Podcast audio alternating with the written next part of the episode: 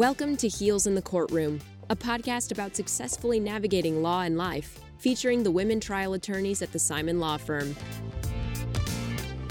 Hello, everyone, and welcome back to another episode of Heels in the Courtroom. I am joined today by Megan, Mary, and Liz. Hello, ladies. Hey. Hello. Our topic is going to be damages, particularly compensatory damages. And that would be as opposed to punitive damages, which would be a whole nother discussion. But today, what I really wanted to ask questions about and discuss was how to present damages, what they are, and the best way to invoke feelings from the jury that would allow them to award compensatory damages. So I want to take a second to define what I mean by damages, because we throw this term around. It's a very broad term. But in our practice, damages can be a number of economic or non economic harms or losses. So, for example, an economic loss would be payments that had to be made and bills that had to be paid for medical expenses, anything that would be incurred as a result of an injury that the plaintiff or our client is responsible for. Another economic loss is lost wages. So if our client is injured to the extent that he or she can't work and loses pay or loses the ability to earn a living for their family, that's also considered a loss that the jury can compensate our plaintiff for. Those are kind of the easy ones. You can present a bill from a hospital or a physician. You can show a tax record where money was made the year before the accident and not as much or nothing was made after the accident. Those are things that are tangible that we can write on a board, that we can show a jury.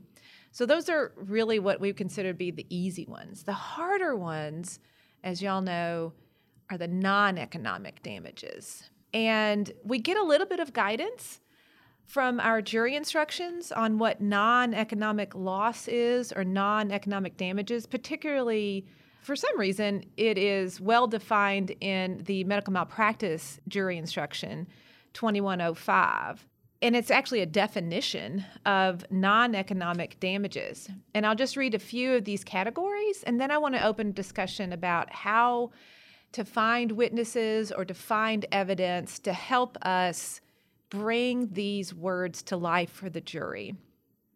So, non economic damages are those damages arising from non pecuniary harm, and just broadly, pecuniary is the same thing as the economic losses that I talked about earlier.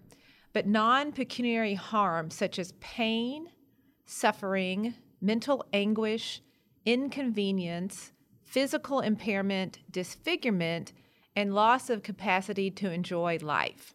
In addition to those damages that can happen directly to our plaintiff, we can also talk about what's known as loss of consortium, which is a damage or an injury to a spousal relationship a spouse doesn't have to be physically injured to have a claim, but the loss of the typical normal relationship is considered uh, compensable for the non physically injured spouse.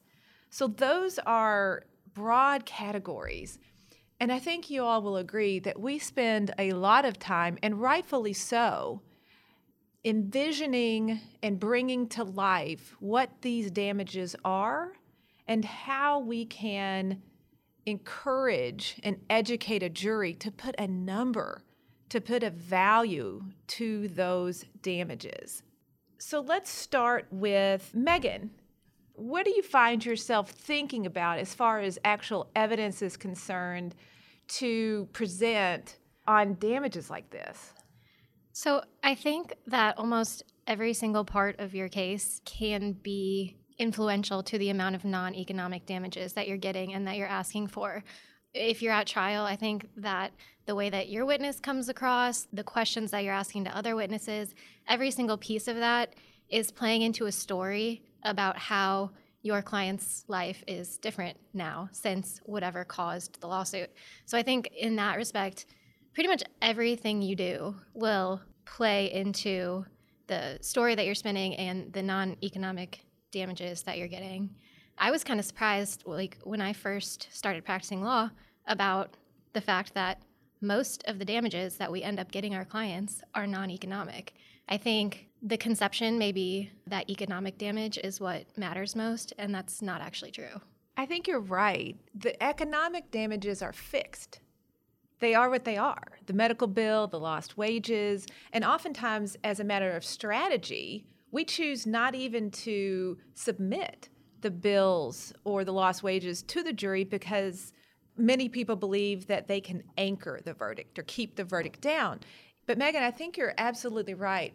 Every witness can be, and really we should spend time figuring out how to make every witness a damage witness. There's lots written on this about how to create damage testimony from pretty much any witness that's on the stand and there should be at least one damage witness every day of trial. I think it should be as many as you could possibly get.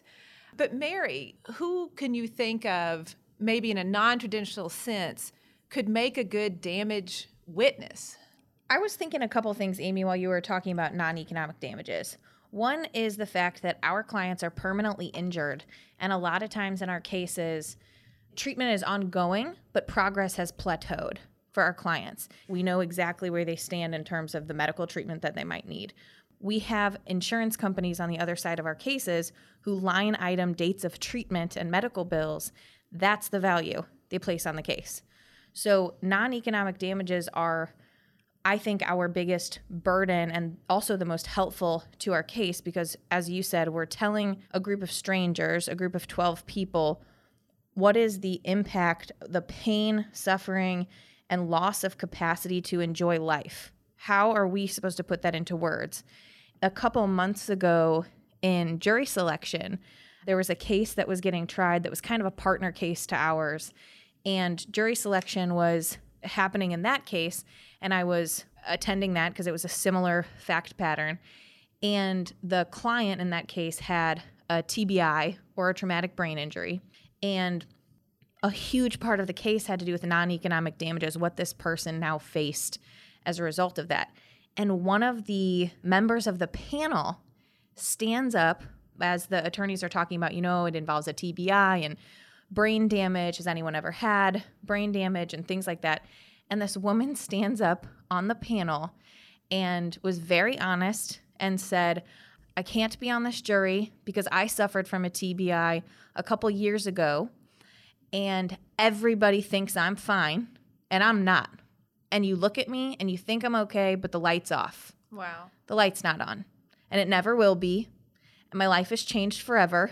And it was a great outcome for that plaintiff in that lawsuit. I couldn't have imagined as a plaintiff's attorney what you could ask for as a better explanation. You know, an attorney can argue that in closing argument, they can have the plaintiff describe it but having somebody who has absolutely no connection to the plaintiff or the parties in the lawsuit stand up and say how much non economic damage there is that relates specifically to your own client's injury, it was so impactful. And I have to believe that it played a, a large role in the jurors' minds because she looked healthy. She looked healthy. She looked like she was doing fine. And yet she's sitting there talking about how her life has been flipped upside down as her experience maybe it's not such a bad thing to ask about in jury selection because you might get the one juror who can stand up and talk about non economic damages for you, which is great. The goal for damages, in my mind, is not to say things like, my back hurts or I can't do what I used to do. That doesn't tell me anything. My back hurts sometimes. Half the people on the jury panel's back hurts sometimes, or maybe every day, and they're not getting paid for it. So, what do we do to make a jury empathize, not sympathize? I don't want sympathy. My client doesn't want sympathy. I need the jury to understand what my client's going through. And Mary, your example of the panelist, I was going to say venire person, but I never know pot- how to say that potential word. juror. Yes, that person was a gift. I mean, honestly, Yes. you're so lucky. right? that would never Well, happen and to me. the thing with that situation is that even if they're not ultimately chosen to the jury, now the people who ultimately Absolutely. will be on the jury heard that, and that will influence them. like hearing the lights are off. That is, you feel that in your gut when you hear someone Right. stand up in a big room of strangers and say that. we have to tell stories or have our family members, healthcare providers, witnesses, clients, whoever, tell stories. What does it mean to be in pain? What does it mean not to be able to do the things that you did before? What does it mean for the light to be out? So, Liz, how have you found in your cases to be able to really bring these words to life? What I have found is the best way to present these types of damages is to prepare family members and loved ones. Obviously, we prep our clients for this and we prep them in deposition so they understand what questions are going to come forward. They understand how to put that in a way that will speak not only to the defense attorney, hopefully, but the defense attorney will then understand that this is what is going to speak to a jury. What we tell clients is that instead of explaining what the specific injury is, give a concrete example. This is what I used to do, but I can no longer do this. And I had a client recently, he pulled this out of nowhere when he was talking about how this nerve injury has affected him now. He talked about how, you know, I really love being able to toss around a baseball with my son and he's a teenager and as he's getting older it's getting harder and harder to play with him and connect with him. But tossing the ball around with his old man was what we did but now that i don't have control over my hand i can't do that with him anymore. This injury has taken that from me taken that bond that i've had with my son. And that was something he did not tell me in prep. He came up with it on the fly and i thought that was a great example. However as well as we can prep clients really the best testimony is going to come from loved ones who have seen them before and who have seen them after their injury. And that's because I think that clients and people in general, when we have something bad happen to us and we have something taken away, whether it's a physical ability or some sort of mental ability, if it's a TBI, we have to find a way to cope with that. And so we try to convince ourselves it's not that bad. And that is really the only way that you can get up every morning, especially if we have clients who are in wheelchairs, who no longer have the ability to walk or be able to care for themselves independently. Convincing themselves that it's not that bad is how they wake up in the morning. So, what we need is their loved ones to come in and say, No, actually, it is that bad. And let me tell you why. And they're the ones who are going to be able to say, my husband, my son, my sister, whoever it is, was able to do all of these things before. She was able to dance, he was able to go fishing, but now now he can't. And it sort of goes to your example of the lights out, Mary.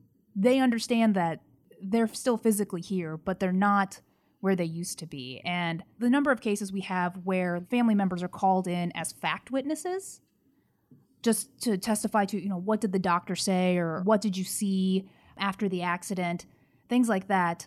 They're asked about the facts, but we always prepare them to be damages witnesses. And I had this happen recently in a deposition where I was preparing the witness and I said, you know, let's run through the facts. Okay, we got the facts down. And we spent probably three quarters of that deposition prep talking about damages, even though the defense attorney didn't ask a single damages question. Mm-hmm. And that's because when it became my turn to ask questions, I wanted to make sure that that defense attorney understood and that she could then tell her client, hey, this is how badly this person is injured. You can't just look at a black and white page with all these numbers and think that you understand her injury. And this client, she's a tough lady and she was really trying to tough it out in her deposition and she doesn't want people to feel sorry for her.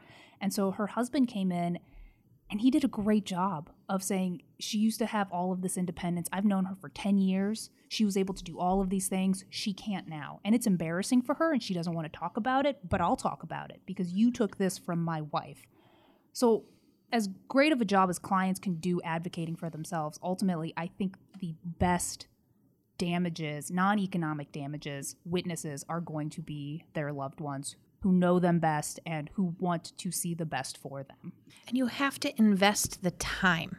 It takes probably 45 minutes to an hour just to get somebody comfortable enough to be vulnerable and share a story with you that speaks to a non-economic damage as a result of you know the negligence that occurred i had never spent that much time with clients just talking to them and hearing stories and by the time trial was coming and i was going to put the witnesses on our clients on number one i felt a lot closer to them and comfortable to ask the really hard questions because they trusted me because i spent the time with them but number two i just had such a deeper understanding of what the loss meant to them. And Liz, something that you just said is having your own preparation with your client and your client's depo.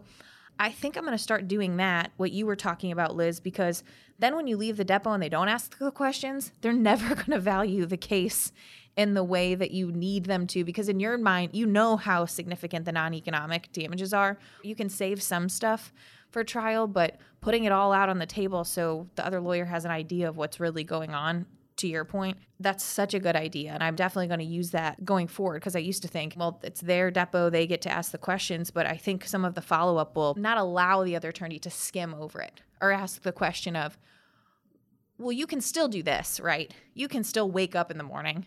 You're not in a wheelchair. You can still walk around. You drove here, right? You were in a car and you were able to make it here, okay? you know, those sort of questions that just get sure, yes, okay, very frustrated, yes or no answers. It's kind of nice to have a follow up to talk about what's not so normal anymore, especially when clients are nervous and what's their new normal is almost so ingrained as their new normal that they'll say, Oh, I'm doing pretty good.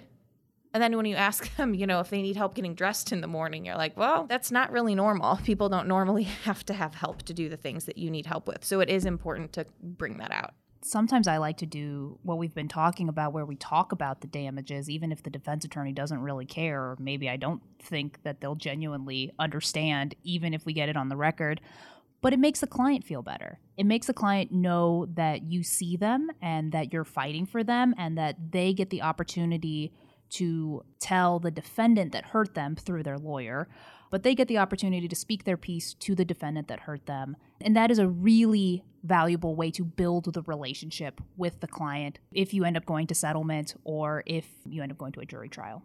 Like Mary said, once you know their stories and build that relationship, like you said, Liz, then you know the questions to ask, whether it's in a deposition or at trial. You know the stories and you can prompt those stories or elicit some of that testimony with the right questions. And if you don't take the time and really get to know these witnesses and your client, then you don't really know what are going to be the powerful questions to ask. And I think another powerful thing about these loved ones' damages testimony is that the defense kind of knows how to poke holes in the client's own testimony about their damages, but what are they going to say to a loved one who says our relationship isn't the same anymore? Are they going to say, no, you're lying? It's a powerful tool that I don't think can be really diminished as much. I want to go back, Liz, to a couple of things that you said a moment ago. The first was you've said a couple of times what was taken away. And this is an important distinction between a loss and something that was taken away. And we've traditionally talked about harms and losses, harms and losses. What have you lost? And it's true, they've lost something, but it's an important distinction to make, especially in front of a jury. My client didn't lose anything. That sounds like he or she literally was careless and lost something. What we're talking about is what the defendant's actions did that caused good things in my client's life to be taken away. And I think that's a really important point that I know I can do better at. Uh, it's sort of a shortcut to say a loss, but it truly is something that was taken away. The other thing was the story about playing baseball. And if our listeners take anything away from the discussion today, it's you have to paint a picture. If you had said, and part of your testimony uh, that client was i have pain in my hand it doesn't work right there's a nerve damage, and let's say you had your expert or the treating physician talk about nerve damage in a very clinical way and range of motion. Even maybe you had a physical therapist testify, which usually are pretty good witnesses. But all the jury knows is that your client's hand doesn't work right. I'm going to promise you, they don't care that much. I can't even blame them because their hands work fine and there's no context to your hand not working right. Maybe they've had a little bit of pain in their life, maybe they got a little bit of arthritis, but you know, you're fine. You paint a picture where you've got a dad and a son who used to spend time together playing baseball in the backyard. Okay, everyone in this room has a visual of that, right? And all of a sudden you see it and if you see it, you're that much closer to feeling it, to feeling how that's been taken away. And it gave me goosebumps just your story about it. And the witness isn't there. I haven't been listening to this testimony all week. I'm not on the jury. But all of a sudden, I feel that. And I really feel badly about that being taken away from my client, but also his son, who's not party, but all of a sudden, that family has now been affected. So you can imagine how many opportunities there are to tell those stories. The defense is terrified of these stories. And if you spring these stories on them at trial, that can work. But there's no substitute for preparation. And I can tell you that I've been in trial, and man, we ask really hard things of our clients to go back in time, to relive the experience, to focus and fixate on the experience, and to talk about it in public at trial. And I've had a client who I've spent hours with talking about this was a death case. Her adult son had been killed. And she gets on the stand and she freezes, and her mind goes blank. And she can't think of any stories. And I warned her about that. And I said, when I ask you this question, look at me. Look at me because we're looking at each other right now, and all you're doing is telling me this story. All you're doing is telling me about your son and what you miss about your son. And if you haven't established that rapport with your client, it's really hard to have that person feel comfortable telling this awful story about these awful things that have been taken away from her or him in front of strangers, even if they're the last person to testify. So I think it's so important to, Mary, as you say, build that trust, take that time, pull out those stories. And I tell my clients, this is an awful thing I'm asking you to do you can be real upset with me about this. And I hate it that I have to be the one to make you think about these things that make you sad or upset. But it's part of what we have to do to get justice. Just a few minutes before we started this recording, I got out of a deposition, and our client and I had about an hour long phone call yesterday to prepare for her deposition. And during the phone call, she got pretty emotional with me about how her adult son had died about a year prior to the accident. So it was unrelated, but it was still really hard for her, and she was very emotional about it. In the deposition today, the defense counsel spent so long going over her pain with her, very clinically. Mm-hmm. Exactly where did you feel the pain? On the top of your leg, on the side of your leg? What did it feel like? Was it tingling, numbness? Words that are not really tied to any specific, it's tied to a sensation, but it's a little less concrete and it's very clinical, felt very distant. And it wasn't until the very end of this conversation, she kind of broke down and teared up and said, I've been describing this to you, but like the worst part is that I can't play with my grandbabies anymore. Right. And my grandbabies come over and they wonder why Grammy can't get off the bed and play with them anymore.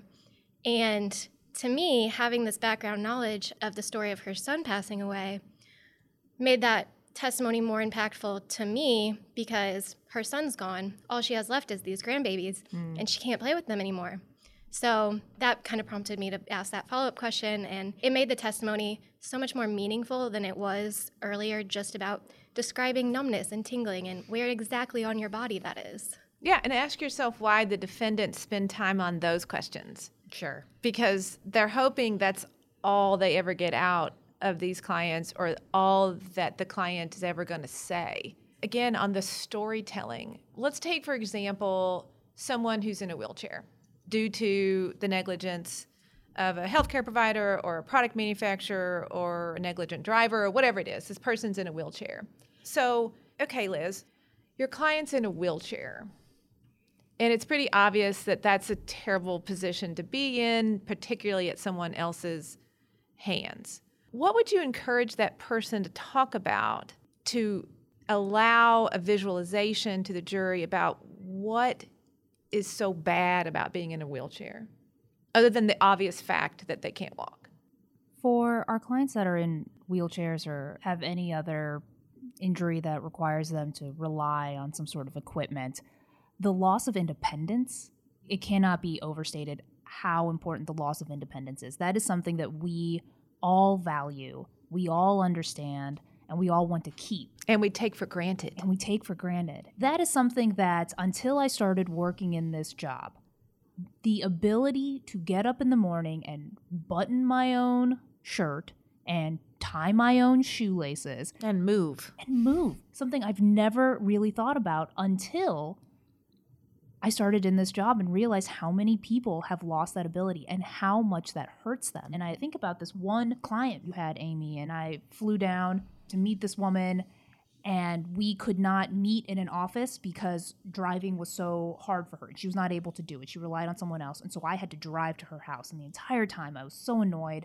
I've already flown all this way out here. Now I got to drive to this person's house. And I pull up and I walk into her home and her couch is covered in towels. And I'm thinking, that's weird. And she explains to me, I cover my couch in towels because this product hurt me so bad. One, I can't control my bladder. I don't know when I'm going to urinate on myself. And two, because of this product, I can't move fast enough to the bathroom. She's a young woman. She was not old. And she said that her pride kept her from wearing diapers, but she just stays at home. And as I drove myself away, drove myself to a hotel, was able to get to a bathroom, whatever I needed to do, I just thought about how terrible I felt for this woman.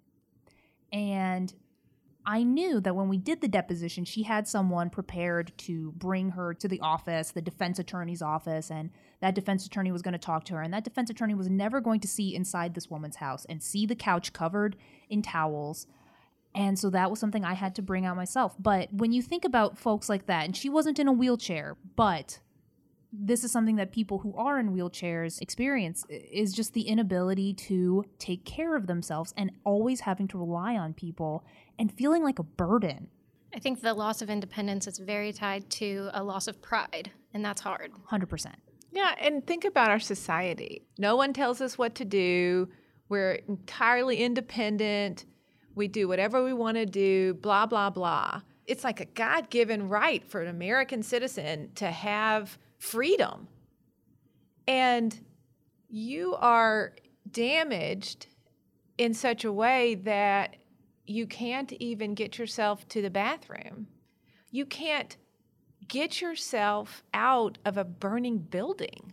Is there anything more terrifying than that? Amy, when you talked about visualizing, as soon as Liz told that story, I felt completely different about, Right. you know, the client circumstance and what the damage actually is. I worked on a case a couple of years ago, and a parent was giving a deposition on behalf of their minor child who was in braces on his legs. They were talking about how everybody acknowledges the fact that her son has issues in the classroom. So the whole class kind of does things the way that this one student does. And it's fun because they're little. But then what happens is the child gets older and then realizes the deficit and that they need to sit out when the other kids get to run. They can't play sports, they can't ride bikes. They can't go to the park with their friends. They can't attend birthday parties where the main activity is a bounce house or anything physical. No roller skating, you know, no riding scooters with friends.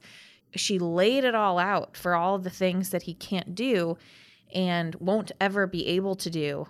And it gave me such a better understanding of the position quite frankly, there's no better person who can speak to what a child's life is going to be like than their own parent.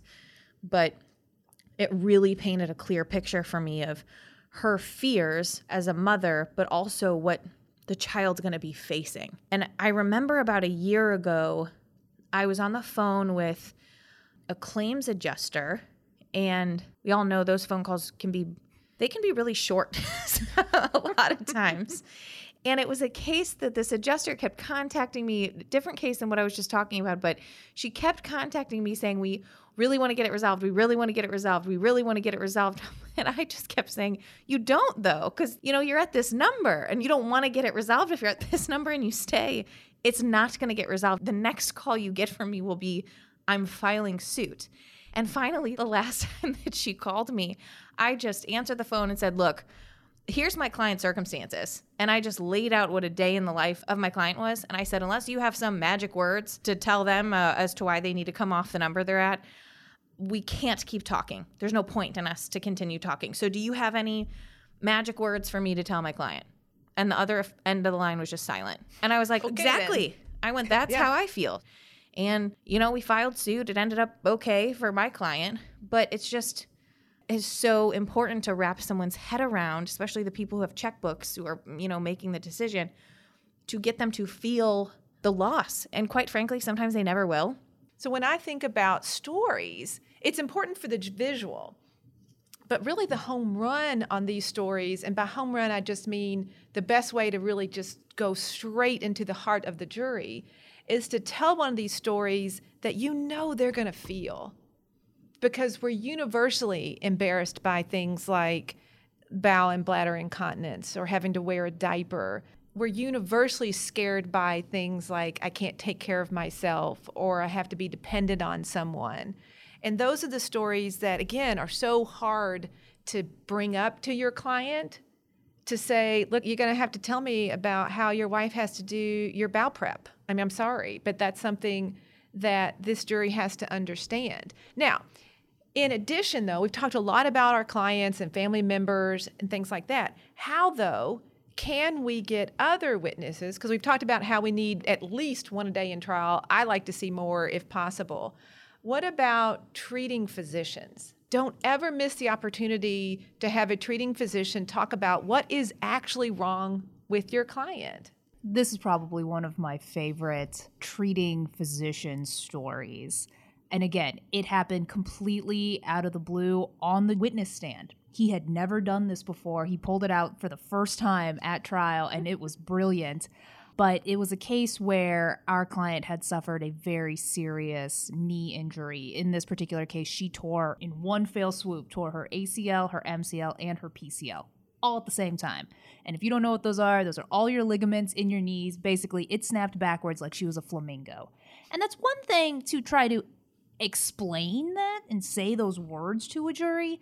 But what the treating doc in this case did was he got up there and he brought a model knee. He had a little skeleton. Nice. My co counsel at the time said, You know, doctor, can you show us the mechanism of the injury? And doctor goes, Yeah, sure, let me pull out my model. And he proceeds to snap that knee as hard as he oh can. Oh my God. And he goes, but this isn't what her knee looked like because if I showed you what her knee did, I would break my model. And these are expensive. I don't want to do that. And the entire jury, all of them, just you could Right. see how physically repulsed they were by the thought of your knee snapping back. And it was loud in the court. Like he put it up to the microphone and snapped that thing as hard as he could. And it made the jury realize that no matter how great our client looks today, on the day of her injury, she was in such intense pain. No amount of money. You could not pay someone enough money mm-hmm. to snap their knee To like volunteer that. for that. I'm gripping my knee as you're talking about this. Right. Right. It was a treating doc, and that was a gift from him. But when you talk about, you know, treating doctors giving you damages testimony, obviously he talked about the type of the injury and the permanency of the injury and what type of rehabilitation she was going to do. But that one moment where he just showed the excruciating level of pain our client went through, that was gold. Another important reason to have treating doctor damage testimony is because I think a lot of jurors need both pieces. They need to hear the story and they need to hear the medical terms because I think there's some people who will be really swayed by a story about the difference in lifestyle changes, and there's some people who are saying, Yeah, but what was the diagnosis? And sometimes having that extra damage witness that's a treating doctor to say those technical terms, even if they don't understand what it means, it kind of impresses upon the jury that this was serious. I think that's a great point because there'll be people on the jury who will feel perhaps a little manipulated by some stories or some really thick storytelling. They might be on guard for that. And I think, Megan, that's a really good point. That particular person may need to see the clinical part of it as well. And that's what's great about treating physicians is they can do both parts. We have to be careful not to let a treating physician only be clinical and really only talk about the medical diagnosis. And that really tends to happen because that's what they do all day long. There are many ways to tell a visual story. One is just words that are very descriptive. The other is actual demonstrative evidence. And one of the best things that I've been able to have in trials is imaging, whether it's pins and rods to fix a broken bone or in uh, a person's back, or I've had many cases, unfortunately, with missed tumors on scans that the radiologist just misses and I can put it up on the screen and by golly even the jury can see it. And if the jury can see it and they're not a trained medical professional much less a board certified radiologist. Right. Then how on earth are they going to believe it was okay for somebody whose actual job it was to see it not to see it? There was a treating physician in a case where my client's face was crushed in an accident and the treating physician only gave me about 10 minutes to speak with her prior to the deposition, like in the 10 minutes prior to the deposition beginning. So it was a pretty rushed conversation, but I just had a really good feeling about her. And she seemed like a very straight shooter. She wasn't going to let anybody try to waver on what was in her records. In her records, you can't argue that, you know, my client's face wasn't smashed as a result of this crash. And so after I was done asking my questions, which I included the images of my client's face, had the doctor specifically go through, show where all of the broken bones are in her face, the function of each of the bones, how her face was sunken in, you know, go into detail about what these images showed, and then showed the post surgical imaging with the rods and hardware in her face.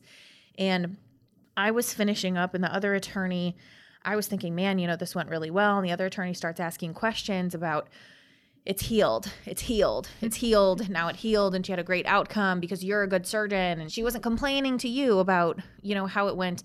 And this treating physician just paused and went, I really just need to clear something up here. She has permanent mm. deformity in her face now. And now she's subject to, if she gets hit again in that spot, it's done the hardware is going to mess up her face even more. She can't have another surgery like this. Now she's subject to infection. The metal that's in her face, it's only been this long. And a lot of times, this is what happens with infections. If the client has an adverse reaction, they have to come back in. And she goes off on this long spiel about permanent deformity and, you know, how serious of a surgery it is and not to write it off just because she has a good patient outcome. And he finished asking his questions right after that. And I just said, you know, no, I got nothing else. Yeah. Thank you so much for your time. And and it was a great way, and it even taught me something new, which is a healing bone doesn't mean there's no more damage. It just means that luckily we have medical care for doctors who can have a surgery so you don't have to walk around with broken bones in your face, you know. So it helped me use imaging to tell the story, use visuals, and also learning for future depositions where that happens. What happens in a lot of our cases is that by the time the trial rolls around, our client has gotten better. I mean, time heals a lot of things. But what the treating physician can do and will have I think, quite a bit of credibility with the jury is talking about the uncertainty of the future, the fear of the future. Sure, mm-hmm. the client, the plaintiff looks great right now, but what happens when she gets early onset arthritis?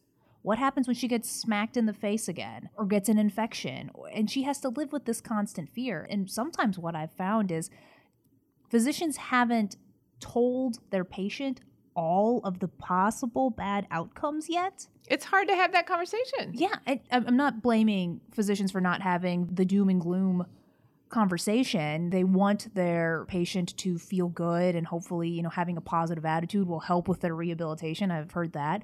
But sometimes in a deposition where they talk about here's the laundry list of all the things that could go wrong and then you have to tell your client, by the way, this might happen, or you have a shortened life expectancy, or you are at risk for developing this type of injury in the future.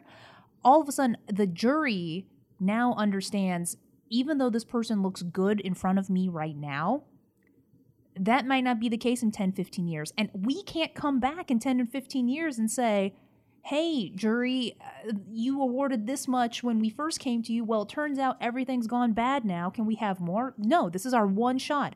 And so the jury, I think most jurors are very cognizant of that fact as long as it is presented to them and will take that into consideration when awarding a verdict.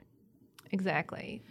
Well, ladies, we've had a very important discussion today on non economic damages and the best way to teach a jury things about pain and suffering and mental anguish and inconvenience and all those things that our jury instructions allow our jury to compensate our clients for. It strikes me, however, that we really didn't talk much about economic damages, and perhaps we can save that for another episode where we can discuss economists and life care plans and things like that. So, thank you all very much today for what I consider to be a very compelling discussion. And as many years as I've done this, I'm always love walking away from our discussion thinking about things differently and how to do things better for our clients. So, thank you all very much. And thank you all for listening to another episode of Heels in the Courtroom. Please feel free to reach out to us at heelsinthecourtroom.law and have a great day. Amy, Liz, Mary, Erica, Elizabeth, and Megan would love to hear from you at comments at heelsinthecourtroom.law. And if you love Heels in the Courtroom, Check out the other legal podcasts in the Simon Law Firm library. John Simon's The Jury Is Out podcast focuses on lifelong learning to elevate your practice. And dive into the legal drama behind America's first medical malpractice case against opioid overprescription in Results Don't Lie. Subscribe today.